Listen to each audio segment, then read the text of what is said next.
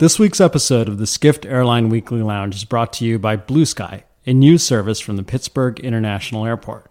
Visit blueskypit.com and subscribe to get weekly headlines on airport and aviation news, trends, and ideas. That's blueskypit.com. Hello, and welcome to the Skift Airline Weekly Lounge. I'm your host, Madhu Krishnan, editor of Skift Airline Weekly. I'm here with Brian Summers, Senior Aviation Business Reporter for Skift Travel, and we are talking to uh, Andrew Watterson, Executive Vice President and Chief Revenue Officer for Southwest Airlines at the Boyd Group's International Aviation Forecast Summit in Las Vegas. Andrew, thanks for taking the time to talk to us. My pleasure, and I think everyone just calls it the Boyd Conference. They do, I, they do, but we have to be a little formal. We do. Okay. have to I have a hard them, time being formal, so please excuse I me. I know, just give them, but uh, refer to it by its formal name. Um, so, you know, there's been a lot of talk in the last forever about Southwest uh, service to Hawaii, and um, we were talking to Peter Ingram earlier today about the intra island service and how Southwest's plan uh, how, how Southwest is eating into you know what has historically or for the last several years been uh, sort of a Hawaiian monopoly. Do you have plans to expand your intra-island service, and is is your intra-island service limited by your the aircraft you fly? Our inter-island service is not uh, constrained by the aircraft we fly. The intra-Hawaii uh, market is larger than the intra-Texas market. Hmm. Uh, and intra-Texas, for a long time, we've flown 737s and, and, and, done so quite well. So the size of the market uh, certainly does not uh, uh, prevent us from, from serving more. I would say that the, uh, the, the, bulk of our inter-island development is, is behind us, if you will. And right now, then we'll focus on kind of maturing what we've already announced and already put out in, in schedules. within the islands? Within the islands, yes. Okay.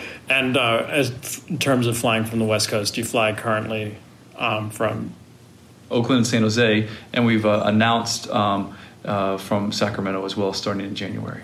Uh, San Diego, we've announced that we will intend to serve it, but we don't have that scheduled yet. That depends on the MAX aircraft coming back into service. And uh, if it comes back uh, into service in Q4 this year, which is not unreasonable to, to, uh, to assume, then uh, perhaps we could start flying San Diego maybe in Q2 or, or during the summer. It all depends on that, that max ramp up. We went ahead with Sacramento because people from Sacramento, our customers there, couldn't get to us on Hawaii. People in San Diego, well, they would have preferred nonstop flights. Uh, they can connect now via Oakland and San Jose to get to Hawaii. Uh, but Sacramento, since we don't fly Sacramento to San Jose and Oakland, there's no way to get there from Sacramento. So uh, we wanted to do that while we could with the extra aircraft time that was freed up uh, recently. Well, I'm glad you brought up the Max. That's the other thing that everyone was talking about. Um, I know you, you. No one knows when exactly the, the aircraft will go back into service, but uh, can you can you can you tell us a little bit about how uh, how the grounding of that aircraft type has uh, affected Southwest planning in the busiest um, season of the year? Well, it's affected us pretty much all year. So it was grounded on May on March 13th. Uh, and then we had to uh, progressively remove it out of our, our, schedules through the end of this year and actually through, through January 5th of next year. And so, as the ungrounding uh, or the grounding kind of unfolded, we didn't know how long it would uh, uh, it would be grounded for. And so, as that became clear to be longer and longer, we started pulling the, the max out of our schedule. Um, in the early days, it was pretty close in, so it was quite disruptive to our customers. But once we realized it's going to be out for quite a while, we pulled it out of forward schedules when there were still people booked, but it was uh, enough time and seats to reaccommodate them. Um, and so it's not just a busy season, it's been through busy and shoulder seasons and low seasons we've had to pull the aircraft out. And it's um, essentially um, uh, made us kind of pull capacity out around our system. It was really based on what was feasible, uh, what kind of got our customers still preserve their ability to get to where they're going. Um, but it wasn't an optimized schedule, so it left some kind of holes in our networks, and it really did frustrate our expansion in Hawaii. Um, but absent that, most of the other cuts were kind of uh, temporary, if you will, as the, the, it was kind of more of a brownout. The, the capacity mm. changes were moved around the system depending on which schedule period we were we were adjusting. Right. Yeah, uh, Andrew, our uh, our listeners may know that that that I'm live in Los Angeles, and so I follow that market uh, pretty closely. Been very bullish on Hawaii, but we noticed that you took out um, some of the LA Mexico flying um, that you had added uh, a couple years back.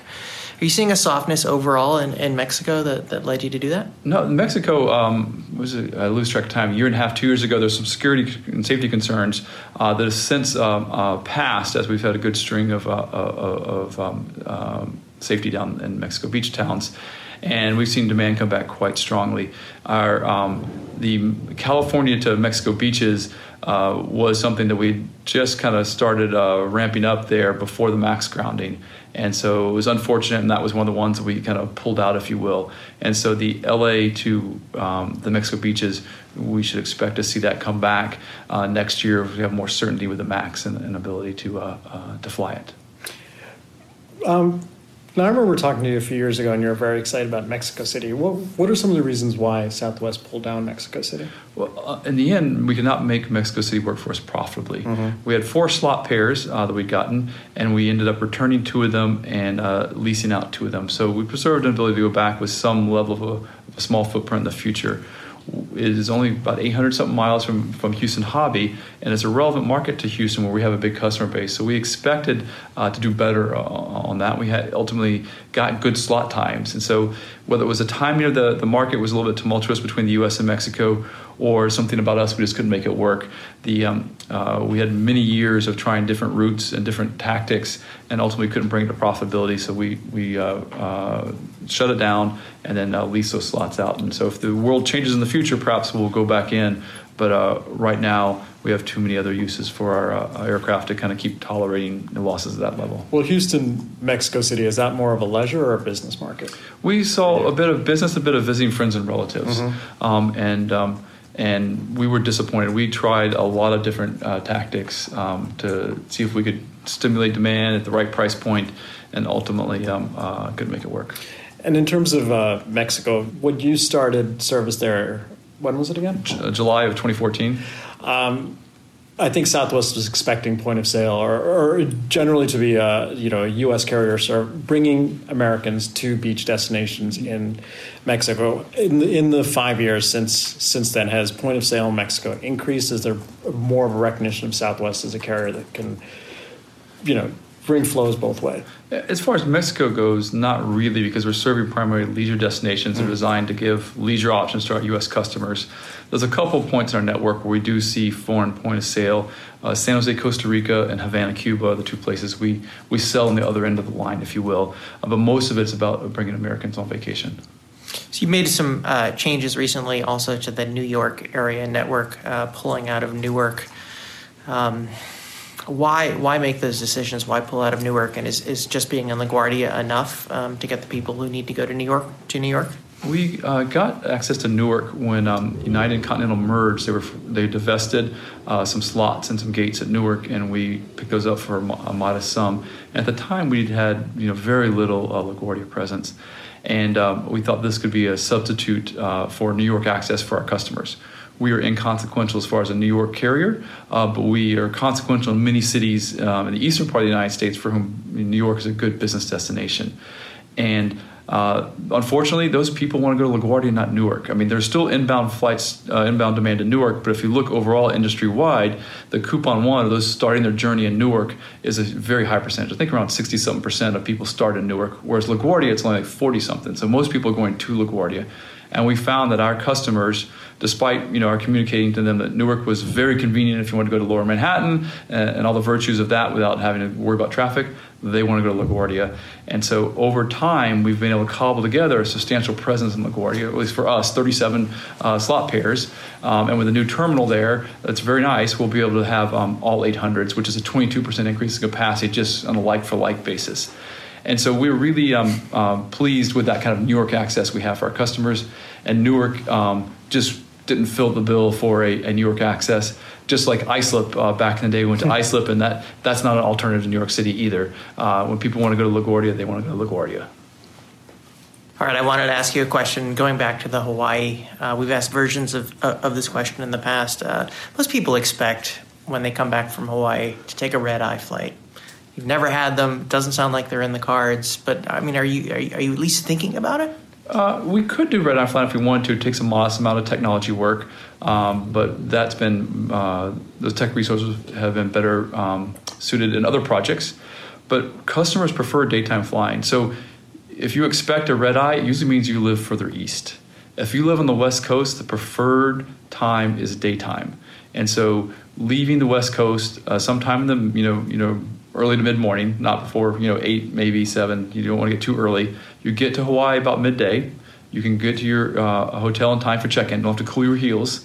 Uh, you can still go to the beach. You get some beach, beach time, so you didn't waste your hotel night, if you will.